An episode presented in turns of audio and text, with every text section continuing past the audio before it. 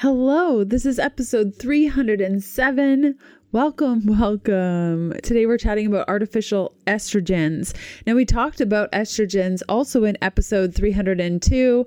We're on an estrogen kick over here on the Keto Diet Podcast. So, if you want to learn more about estrogens, estrogen dominance, go back to episode 302 after you've listened to this episode. All good stuff. If you have questions about today's content, you can go to healthfulpursuit.com slash contact and ask me. You can also catch up on previous podcast episodes and notes from today's show by going to ketodietpodcast.com.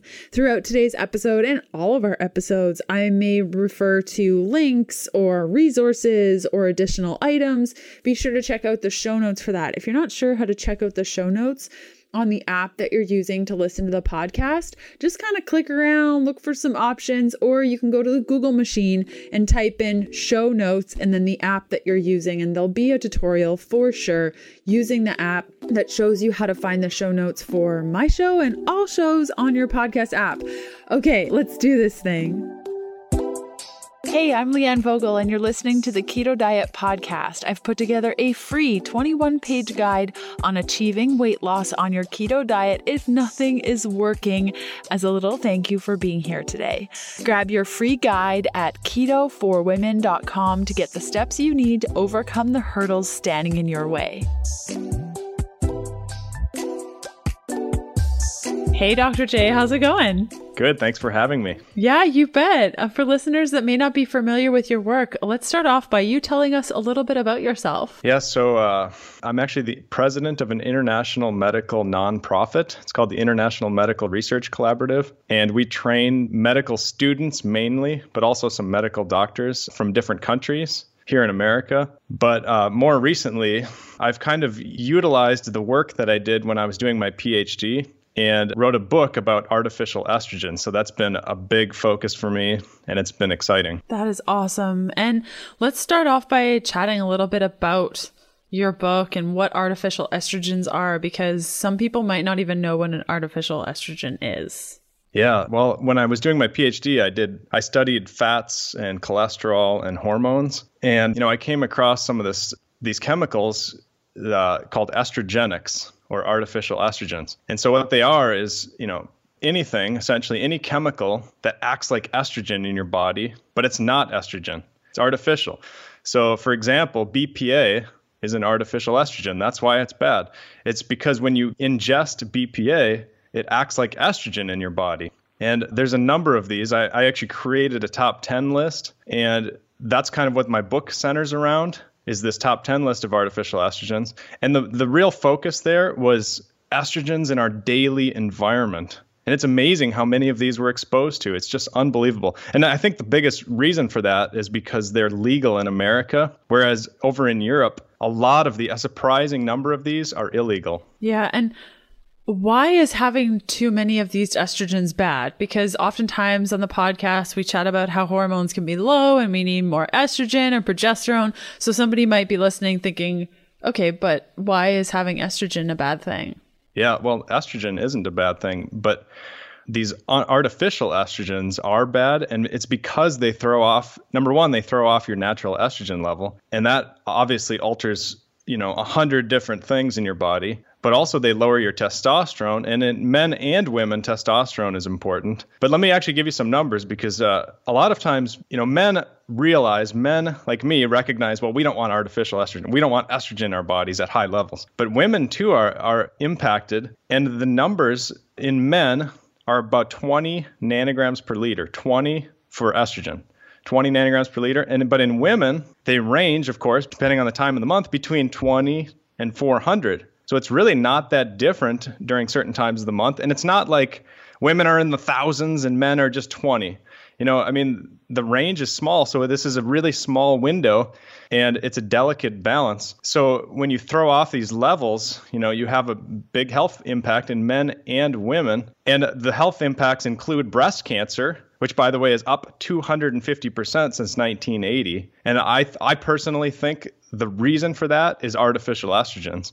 And that's global. I mean, that's an, the, the, just, the number I just gave you is America, but it's globally increasing. But it also causes weight gains, these artificial estrogens, because it essentially imitates pregnancy. It's telling your body that you're pregnant. And, you know, it's a natural thing when, when women are pregnant to store fat. And that's because fat is an efficient energy storage. It's an efficient form of energy. And of course, our ancestors didn't necessarily always have access to food. So they, you know, when you're pregnant, your baby needs this energy. So you store fat. It's a natural process. Problem is, artificial estrogens you know, hijack that process and cause increased fat storage. The other one is uh, immune system issues. You see, you see some depression. That's another big one. So, a lot of health issues and a lot of common health issues from artificial estrogens that you see in our culture today. That's so amazing. And something that I think a lot of people don't even think of. I can't tell you how many times I've spoken with somebody and they're like, I've tried every diet, I've tried everything, and I can't lose weight. And nine times out of 10, it's usually because their hormones are off. And what you're saying is, is it fair to say that if your hormones are imbalanced, it could be because of the artificial estrogens that you're that they're thrown off because of these artificial yep. estrogens? Okay. Yeah, and in fact, let me just throw another number at you just Deal. to give you some more gravity because you know, I told you about 20 and the range of natural estrogen, 20 to 400. There's a herbicide called atrazine. It's the second. Is, most people haven't heard of it. Most people have heard of glyphosate, Roundup, which is the number one used herbicide in America. But the second most used herbicide in America, in North America, is atrazine, and they spray it on grains and corn. And they tested the blood. Of course, you remember in cows, they do these feedlot cows where they corn feed them. They send them to these huge feedlots. And they tested the blood from those corn fed cows, and they found 700,000 nanograms per liter of atrazine in the blood. Oh my gosh. That's yeah, so these levels are incredibly high. Obviously, that's going to cause a physiological impact. It's going to have an impact on your body and it's it's a bigger deal than people are realizing. So that's one of the reasons you know eating good fats makes a really positive impact on people because sometimes they're inadvertently eliminating artificial estrogens that are in these bad fats. Like if you go to the store and just buy conventional bacon you know a lot of times that's of course corn fed you know you've got a lot of other chemicals we can talk about there's mold and there's something called mycoestrogen i write about mold estrogen it's, it's, it's my top 10 list and it's that's one of the problems with mold you know it's it secretes mold actually secretes a chemical called zearalenone and I know that that word is kind of obnoxious, but that's the way chemists are. They make these crazy yeah, words. Yeah, it's always but, true. Yeah, but zearalenone is an artificial estrogen. It acts like estrogen in our body. And in fact, my uncle, who uh, used to raise pigs, he told me that whenever they fed the pigs moldy grain, the pigs would go into heat and have all kinds of hormonal issues just completely unnaturally, just from the moldy grain. So then they give them clay to kind of offset the mold. What? And that helps to bind some of these artificial estrogens. So obviously, that's one strategy to kind of help your body get rid of these artificial estrogens if you happen to eat them. But obviously, it's a lot better just not to eat them. Oh my gosh, you've just said so many things that I have questions about. Okay, so the first one is for these cows that are getting fed the corn, and you're saying that there's thousands upon thousands of what did you say? Per nanograms, nanograms per liter. Mm-hmm. Per liter. Same units. Okay, yep. same same units as humans. Okay, if you were to cook that meat, those estrogens are going to stay in there. They do. Yep. Yes. I, I uh, have studies showing that. Yep. Yeah. And okay, my next question is you mentioned like Roundup, the atrazine. Am I saying that right? Atrazine. How are people getting exposed to this? You talked about BPA, so we know that that's in plastics and things like that. And, and some companies are getting pretty good at saying like BPA free and all those things. Where are people finding these? We chatted about cattle and making sure that it's grass fed, grass finished. That's another thing, um, because a lot of cattle can be grass fed and then they are plumped up and they're not grass finished and therefore you're probably getting some of those issues as well. Where can people find this in regular day to day and how to avoid them? Yeah, good questions. you did have a lot of questions. Yeah. Um, well, as far as atrazine goes, I mean, any non-organic corn and or grains will have atrazine in America. Now, in now get this. Here's something that's important to know.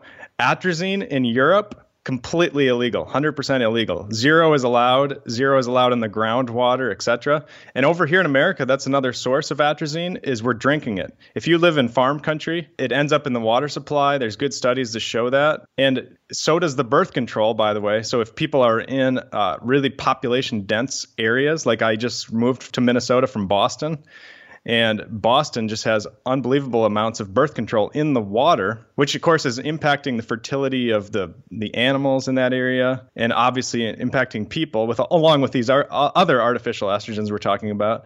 So you need to filter your water. I think that's more important than uh, than ever right now. And you need to use activated charcoal. There's a lot of different filters out there. They, a lot of them work. Most of them work. Most of them have activated charcoal, but you want to be sure because I've literally published scientific papers using activated charcoal. I used to use it in the research lab to remove hormones, remove fats, remove cholesterol. It removes anything that's hydrophobic, which means anything that floats on top of water it pulls that out. So it's good for grabbing all of these artificial estrogens because again, estrogen floats on water, as you probably know, as a lot of your listeners probably know. It's, you know, which is interesting because when it gets into your blood, remember your blood is like water. So these fats and hormones, you know, they can't just go into your blood. They have to go into uh, like LDL particles in, in terms of fats and cholesterol or HDL or that sort of thing, or sex hormone binding globulin, in the case of uh, testosterone and estrogen, SHBG.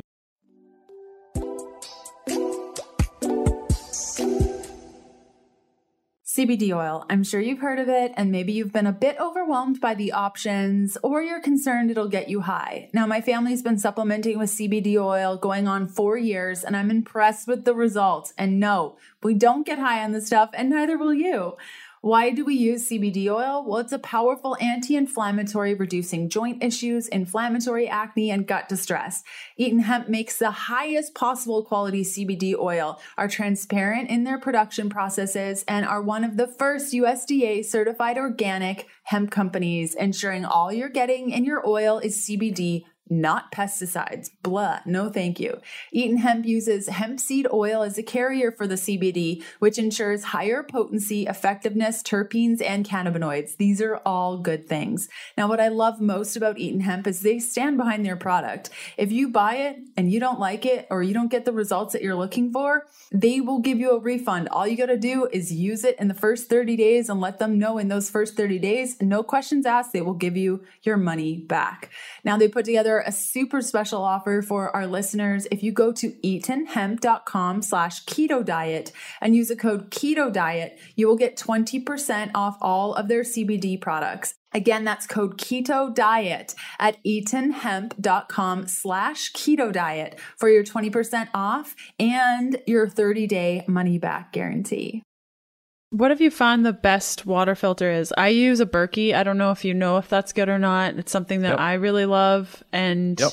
okay, great. Yay, that's, win. Okay. Well, that's exactly what I use. Yeah. okay, awesome. Okay, mega points for me because I was really nervous. I carry that thing around with me everywhere. We live in our RV, and my husband was like, We're not taking that with us. And we're like, I was like, Yes, we are. I agree. Yeah. Okay, cool. So I'll include a link in the show notes to the Berkey system. I've been using it for probably four years and it's pretty inexpensive when all is said and done and it's really easy to fill. And yay, no estrogens. I like it. And it's not plastic. Yeah. yeah, exactly. Which is an issue for sure. And and you mentioned BPA and how most of the bottles nowadays they're coming out BPA free, which is true and that's really good. But, you know, honestly BPA should just be totally illegal if it's anywhere near food products.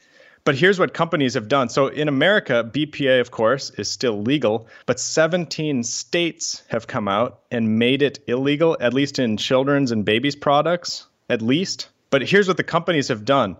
And I can tell you this as a scientist, kind of as an insider. They changed the chem- so BPA stands for bisphenol A. What companies do when BPA is illegal, oftentimes, at least unethical companies, is they they just use a chemical called BPS, bisphenol S, or there's a number of other ones. There's like BPAF, BPF.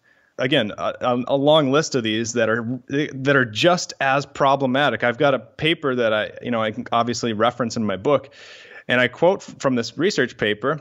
It says these BPA analogs, these chemicals that are just like BPA, they're just as estrogenic, if not worse, in your body. So the, oftentimes the BPA free can be just as bad. There's at least potential for that. So you even have to be careful. In general, it's better just to avoid plastics where you can, especially if you're heating it, of course, and especially if you're long if you're storing something long term in plastic. It makes you really angry when you hear that stuff, right? It's like, seriously, guys, come on.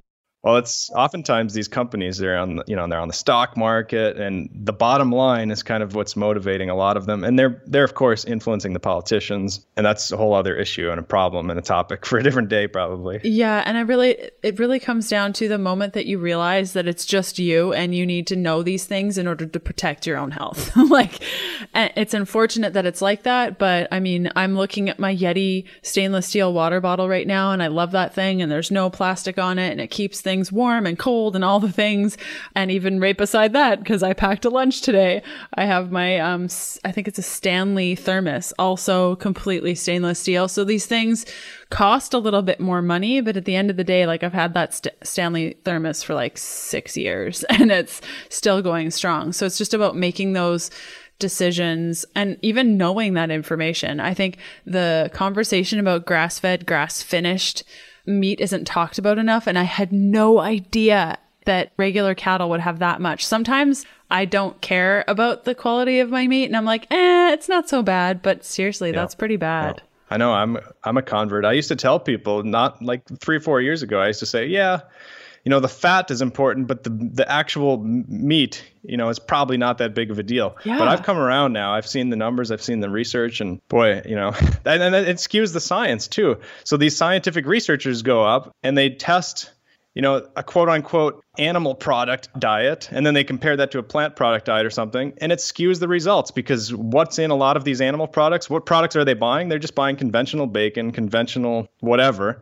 conventional meats and it's skewing the results. It's causing a lot of health problems. And of course they're they're concluding that the health problems are originating from meat. And that's one of the reasons there's so much conflicting research on this topic in terms of you know vegetarian versus you know animal products animal protein all of this. There's a lot of confusing science and i, I think it really it's important you read it through you look at that science through the lens of these artificial chemicals you know? What chemicals are these what, what chemicals are in these these uh, meat products? That's really scary. And w- what's the difference between estrogenics and xenoestrogens? Is there a difference? Not too much. So Xeno uh, comes from the Greek and it means alien. I think it literally translates as alien. And I took a couple of years of Greek in college. Amazing.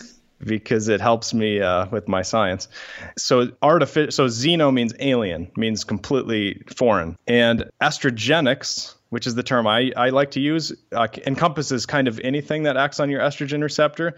And the reason I use that term as opposed to xeno is because I include soy as a problem food and obviously mycoestrogen, which I already mentioned, mold estrogen and those aren't necess- those aren't xenoestrogen in the true sense. They're not you know they're not foreign. They're actually created naturally by plants or molds but they're still problematic. They still act like estrogen. So i still tell people watch out you know especially with soy because there's a lot of money behind that and a lot of influence on the scientific researchers to promote soy. But the estrogen in soy in my opinion is really unhealthy. Let's chat a little bit more about soy because there are a lot of people listening that do like a low carb, high fat thing where they don't eat a lot of meat products. And when you don't eat a lot of meat products, you're probably eating a lot of canned beans and a lot of maybe tempeh or tofu or things. Let's chat a little bit about maybe the problems surrounding the canned goods and also the soy stuff.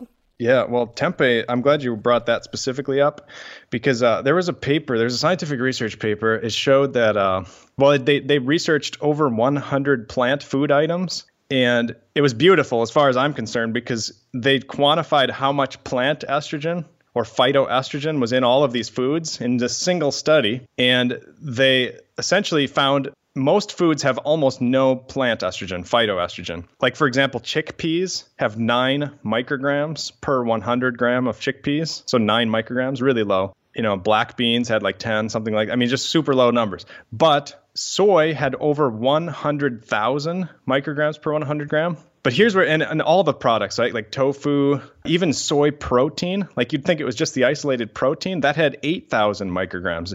So basically everything was under 1000 except for soy and flax, by the way. So those two plants I, I I'm careful with. But here's the thing about soy when they looked at soy sauce, like naturally fermented soy sauce, not industrial American produced soy sauce that cuts corners and probably doesn't actually ferment the stuff, but actual fermented soy sauce had 100 micrograms. So well below 1000, well below concerning levels. So tempeh is another one that's, you know, naturally fermented, miso, natto, those kind of things healthy. There's no problem because the bacteria break down the phytoestrogen. And that happens a lot with flax too. Again, I mentioned flax. Obviously, we don't usually eat that much flax. And assuming you're not, you know, eating a ton of it, if you have healthy gut bacteria, and that's a big if because a lot of people today don't. Don't. but if you do, it breaks those down. So it's important to know. And the fermentation, of course, breaks them down. Yeah, I'm really happy you mentioned flax because I had really, really, really low estrogens a couple of years ago and I ate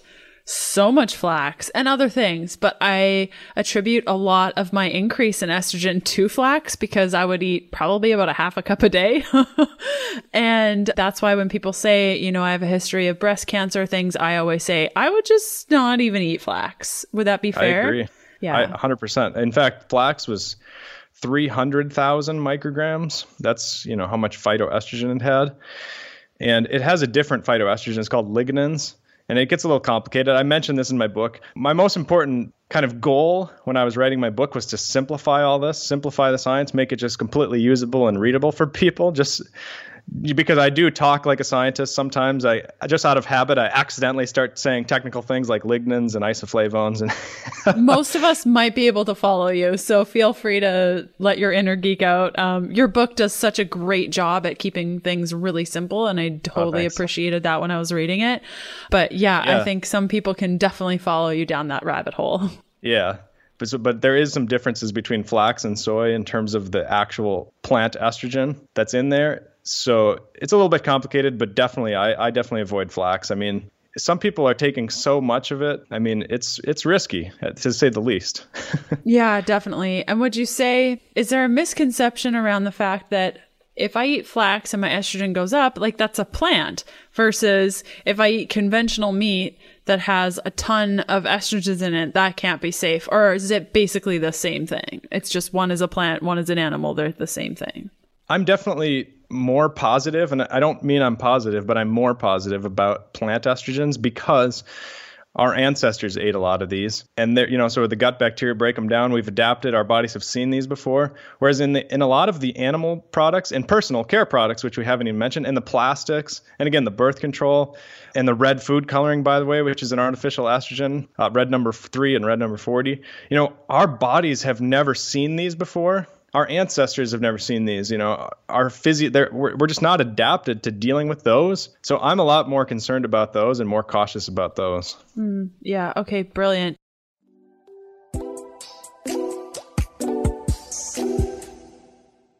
We all know the health benefits of salmon, rich in omega 3, selenium, vitamin D, the nutrients that keep your thyroid and metabolism revved up and your skin looking glowy and healthy. But a lot of us steer clear of fish because of accessibility, cost, and taste. Some of that store bought stuff really has a rank taste and smell to it, am I right? Not Wild Alaskan Seafood Box, a salmon delivery service that takes wild caught to a whole new level. Their seafood is wild caught from Alaska via small boat fishermen working directly with friends friends and families to deliver the freshest, most authentic seafood right to your home. From the local small mom and pop processor in Petersburg, Alaska to you. You can go to wildalaskanseafoodbox.com slash KDP to load up. Plus, get $25 off your first order. Again, that's wildalaskanseafoodbox.com slash KDP. Use the code KDP for $25 off your first order. Why don't we get the health, like makeup, body care stuff out of the way too because i know that's a huge topic as well and something like i've switched over my body wash my toothpaste like basically everything except my makeup and i've tried to find natural sources of makeup and i do use natural stuff on days off but when i'm in front of a camera and there's like lights and cameras I use MAC makeup and I know it's really bad for my skin, but I just haven't gotten there yet. So let's chat a little bit about how bad that is for me.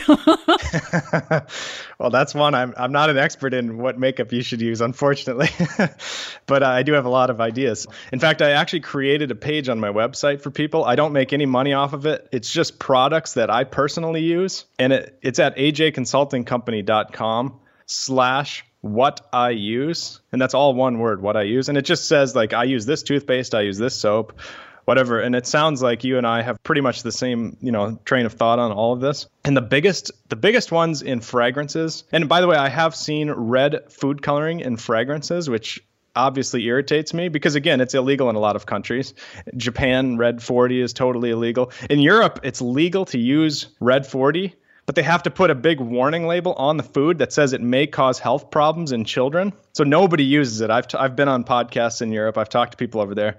They say they use red beet juice, you know? And but you see it all the time in America, including personal care products once in a while, like bars of soap and things. But the biggest ones are parabens and phthalates. And parabens especially are a problem. I mean, they're both completely estrogenic, and parabens, you know, they they hide them on the label. They hide both of those parabens and phthalates and by the way, phthalates, it's spelled P H T H A L A T E S, phthalates. But they hide them on the label. They just say perfume. And under that term, they're legally allowed to just put quote unquote proprietary or secret ingredients. And they use a lot of these cheap fillers like parabens and phthalates again so angry right now um yeah and it's a problem too because you go to like walgreens or something like that we're in the usa right now and if i run out of body wash and we're not near you know a whole foods or something i'm looking at the back of these things and i'm thinking like they look fine like for the average person, they're looking through this, they're like, cool, it smells nice, it's got soap, what else do I need? But now I just use Castile soap. I've been using Castile soap for like the last, I don't know, yep. 14 years. That's what I use, yeah. it's awesome. And it's so yep. cheap. A bottle lasts me yep. two years. And yep. but it's you know, we we when you wash your body with some of these things, they don't lather up like they that you're used to and then you think you're not clean and there's a lot of problems with it. So I'll make sure to include that link to what you use and I'll also include in the show notes a couple of tips on what I use too.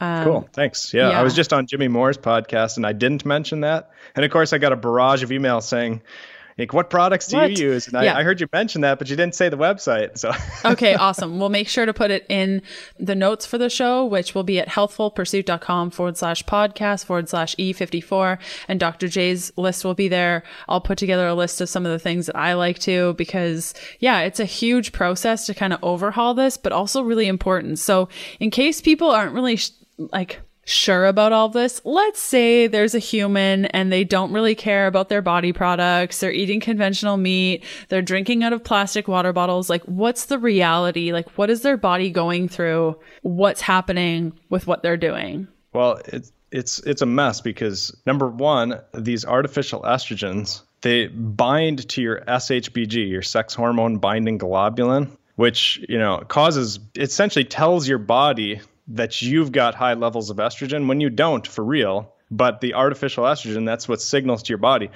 And that again because testosterone and estrogen both bind to that same protein they both shuttle around your blood. I call it the limo service for uh, for sex hormones shbg because of course again they float on water these hormones so they need to get into this protein and get shuttled around your blood.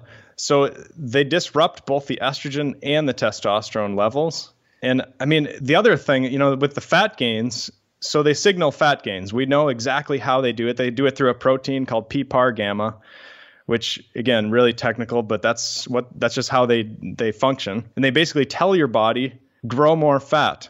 You know, like increase the fat size. And the crazy thing is is I call it the estrogenic paradox because not only do they tell your your body to make more fat or store more fat, but they also tell your body, or, or, they actually store in the fat as well. These chemicals store in the fat. They get into the fat, they stay in the fat, and the average life of a fat cell is a year and a half. And in fact, they've scientists have found fat cells that have in humans that have that are 10 years old, and so obviously that can be a problem. These things can stay in your body for a long time, and that makes it difficult to lose weight because You've got them in there. These little chemicals are in there and they're saying, keep that fat, store more fat, right? So they're they're contradicting what you might be doing with your diet when you're trying to lose the weight. So it becomes a struggle. And could other like health imbalances be caused by this? Like if you have too much estrogen in your body, cancer? For sure. Other things? Usually usually it's breast cancer, but mm-hmm. it it definitely causes other types of cancer. And I wrote about this. I wrote a piece on, in my like a small subsection in my book about cancer because the most concerning part of it is the aspect of epigenetics. And what that means is these hormones, the estrogen, when it binds the receptor inside the cell, it actually bind it actually goes and binds onto the DNA directly. It directly interacts with the DNA, and that obviously causes, you know, changes in your body. Like I said, fat changes and all this other stuff. But it also alters the DNA. There's actually marks on your DNA, and we scientists call them epigenetics. Epi just means upon, on top of. So it's on top of the genetics, on top of the DNA. And the crazy thing about that is it gets passed to future generations. And that's kind of the culmination of my book, kind of like the punchline of the whole book is yeah, we're affecting our health, but the more important problem is we're affecting future generations through this because it's passed on. And you see that in the animal studies, of course, because you can do multi generations real quickly. And you see cancer can be passed on, like increased risk of cancer, obesity can be passed on, and infertility, like decreasing infertility, can be passed on. They've seen it up to three or four generations, you know, in, in like I said, in animal models. Whoa. That's amazing. Like amazing that this happens and frustrating that this is happening and people like you are writing books and coming on podcasts to chat about it and the general population doesn't know about it. And that yeah, it's really a little bit. Me. What I what I tried to do in my book to simplify it is to say, look, if you're a musician, and you write musical notes. Like say you had a song like Mary Had a Little Lamb. You write those it's just black notes on a staff. It's just single notes and you can pass that to somebody else and they can play that same song without ever having heard it or without knowing you, etc.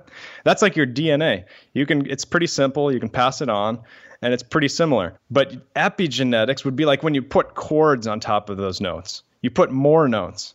And so it makes it's the song is still the same, like the DNA is still the same, but it's more complex and it's more you know more beautiful. And essentially that's what these epigenetic marks are like. They're like those extra notes on top of the dna and those can get changed a lot easier. They don't affect the you know the dna they don't affect the song but they definitely well they affect the song but they don't right? They don't they don't affect the uh, the dna mm-hmm. i'm getting a little confused on my own analogy but you know what you know what i mean? Yeah the marks are getting affected. It's these these chords can be changed pretty pretty quickly especially with these chemicals that our bodies have never seen before. And it's becoming people scientists especially are becoming more and more aware so i'm trying to bring that out to the layperson. Mm, yeah. Thank you so much for doing this work. Muchly appreciated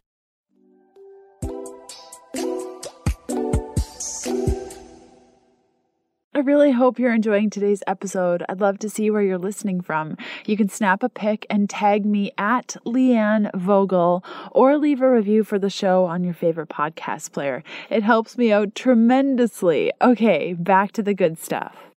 How do we test to see if this is a problem for us. I mean, we can look at, you know, we chatted about the conventional meat and the personal health products, water bottles, what we're cooking with, I'm sure, also pots, pans, those sorts of things. How do we know if we're being exposed to it? Is there a way that we can run a test or what we can look at if we get a hormone panel tested? Right. That's a tough one. I mean, there's not really any great you know like because there's so many of them for one there's parabens there's phthalates there's bpa there's you know all these different things. So scientists in research labs like me we can and by the way i'm doing a fellowship right now at the mayo clinic in minnesota but we can measure these things pretty simply. You know we can go into our lab shut the door run this mm. run this stuff but there's not you know like a high throughput test that's out there that's standardized for everybody. So what i usually tell people i mean number one if you've got breast cancer weight issues, you know, you're struggling with the weight, low, te- you know, that's an indicator. But low testosterone is especially good indicator because these chemicals directly lower your free testosterone and your total testosterone. And that's a pretty easy thing to measure because a lot of people do it already. So that's a good way to start. And you will see a difference if you eliminate these artificial estrogens on this top 10 list I have and you track your uh, testosterone, again, it's not ideal, it's not perfect, but that's the best I can recommend for people. And so let's say that we've tested our testosterone, it's low, we've eliminated these items. Is there anything else we can do to kind of like quote unquote flush the system? Uh, you Definitely. mentioned like activated charcoal. Like, could we yep. take activated charcoal? Is there something yep. else? I actually recommend people to use a sauna during kind of like a detox protocol. There's a scientist over in Scandinavia. His name is Jari Laukkanen, and he re- he he did a bunch of research on saunas and how healthy they are, the health benefits. They decrease all cause mortality. In other words, like you dying of anything, saunas decrease that. Doesn't matter what it is, heart disease, Alzheimer's, all this stuff. And one of the reasons they do that is they speed up molecular motion. You know, the molecules move faster, and that uh, that moves hormone these artificial hormones out of your cells into your blood, allows your body to clear them. And so assuming you're not continue continuing to eat or rub these things on your skin, you know, you get saunas help because it gets that stuff moving, it gets it flushing, you know, it starts, but you have to go at least 10 minutes according to Jari Laukkanen. You know, between 10 and 20 minutes seems to be the, you know, the ideal range of time to sit in a sauna to help get rid of some of this stuff. Of course, exercise helps, just, you know, Flush and by the way, keto diet definitely helps in, in eating good fats. I mean, that's a huge part of this. Yeah, the good fats, because there's a very different keto to keto can be different. Like some people eat the conventional bacon and the mayonnaise with the canola oil and all these pieces that the refined oils and things is very different from like grass fed, grass finished tallow and like local pastured uh, raised bacon. Um, there's a huge gap in the keto space. And in some ways, you know, this conversation definitely reiterates the fact that, I mean, if you're doing keto with all these horrible fats and horribly raised animal products, that can't be good. That yeah. can't be good. yeah, and I just started keto by the way. I read your book. I loved it. Oh, thanks. yeah, oh, I read great. it a long time. I read it I don't know a month or two ago, but I just started keto about 2 weeks ago, just 100%. I'm going eight, like all in and I'm doing 80% fat, 15% protein, 5% carbs, really strict, Whoa. you know. I, I want to really experience the whole thing. and I love it. I'm really obviously I already kind of have known some of this because I'm a scientist and I like to kind of play around with the tamp, you know, tamper with my tinker. I mean, tinker with my diet and exercise and all this. But ketones just amp up my brain. It's just unbelievable. I just love it. But this diet especially, it works just great. Oh, that's so good. I'm so glad. Thanks so much for reading my book. I'm so honored because I read yours and I was like, wow, this guy's super smart. so I'm honored. Okay, so can estrogenics affect other hormones like insulin or have you looked into that and and if so how does that happen yeah so there's a really interesting study it was in a journal called public library of science plos and it's actually I have the title written down here, so I'm going to read it to you because people should look this up if they're if they're interested in the insulin response. It's called chronic exposure, you know, which of course most Americans are. Chronic exposure to the herbicide atrazine causes mitochondrial dysfunction and insulin resistance. And what they did was they they simply had two groups of rats and they fed just exactly the same food, exactly the same exercise. Everything was just super controlled. But the only difference was they fed low dose atrazine, and I emphasize the word low because that's what we're getting oftentimes in our drinking water if you're not filtering. Low dose atrazine, they put it in the drinking water of these rats, of one group of the rats, and that group got fat. They got fatty livers, they got all kinds of fat. And they essentially did some more refined studies and found that it was causing insulin resistance. I'm not exactly sure how, and I don't think they were either, but it definitely impacts your ability to use insulin. Yeah. That's amazing. Oh, so there's just yeah, so that's, many that's, pieces. I think, Leanne, that's kind of the, a good argument for not calorie, like how bad calorie counting is, because these people, in the scientific community, it's amazing how many people are taught, and I was taught this way, that calorie counting is everything. You know, you yes. got to count your calories. It's your fault if you're fat because you're not counting your calories or whatever. But this is a perfect example. The reason I like this study and even have it written down here is because it's a perfect example of how calorie counting doesn't work. These rats had the exact same number of calories, yet one group got fat and you see this in other examples too, with like the fecal transplants, where they transplant, you know, literally transplant poop from one group of mice to another group.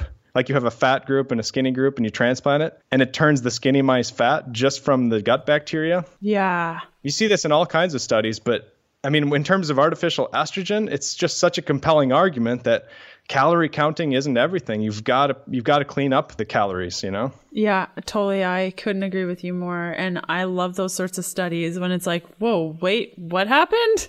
Yeah, like yeah. just because of your bacteria in your gut, that can cause such a huge drastic change in your weight. And I think a lot of us, I just came back from a book tour and so many people were like, I've plateaued, you know, keto worked for X weeks and now it's not working anymore. What am I doing wrong?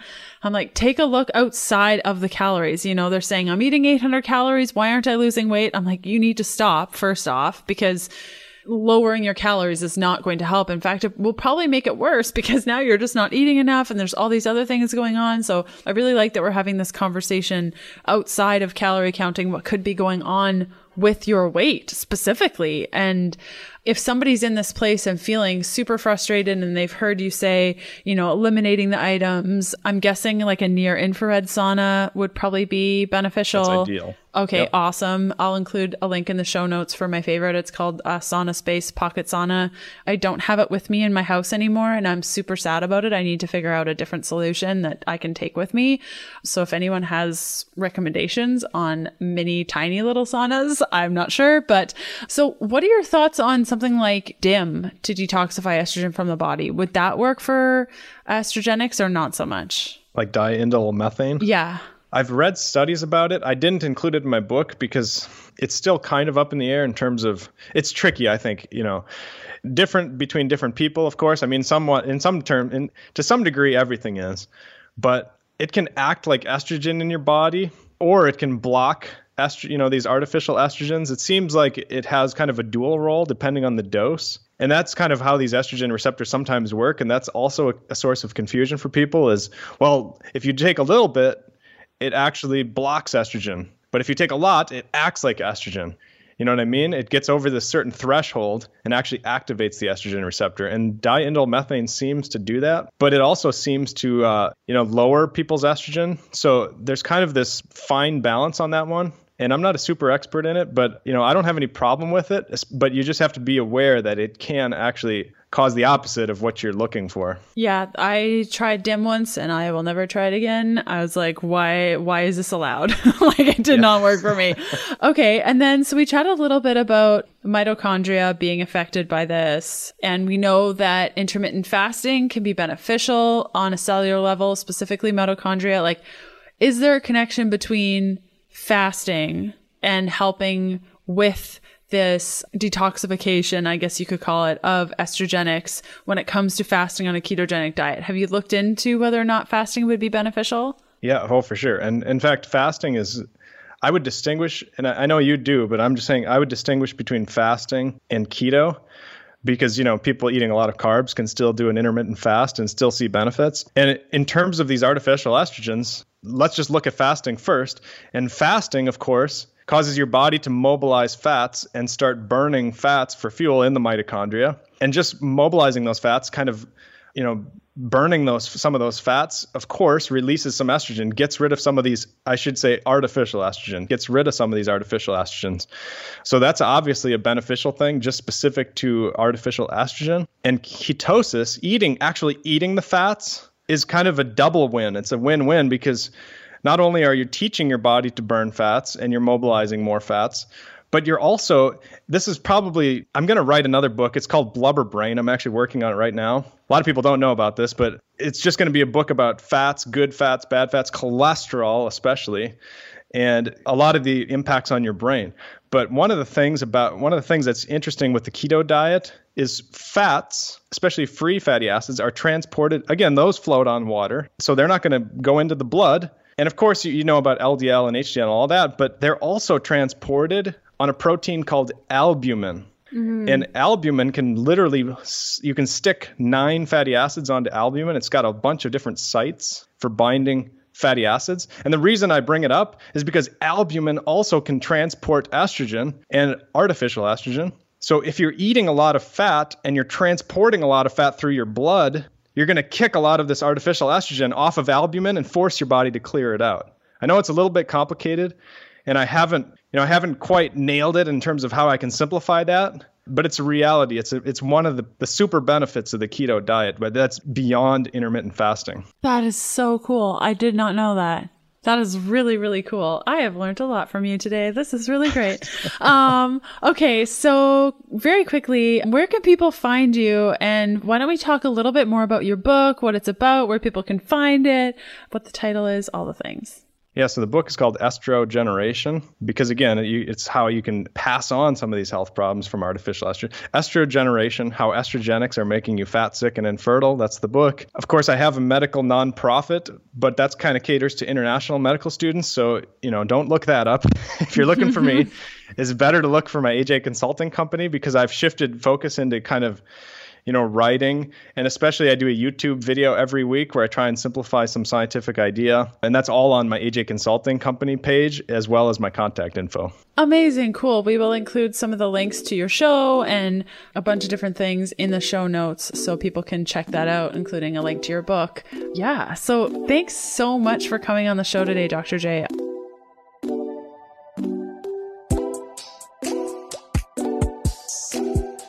Thanks for listening to the Keto Diet Podcast. Join us again in a couple of days to discover more Keto for Women secrets for your fat fueled life. Music for the Keto Diet Podcast provided by Yechi. Follow Jacob on Instagram at Yechi underscore official and on Spotify as Yechi. That's Y E C H I. The Keto Diet podcast, including show notes and links, provides information in respect to healthy living, recipes, nutrition, and diet, and is intended for informational purposes only. The information provided is not a substitute for medical advice, diagnosis, or treatment, nor is it to be construed as such. We cannot guarantee that the information provided on the Keto Diet podcast reflects the most up to date medical research. Information is provided without any representations or warranties of any kind.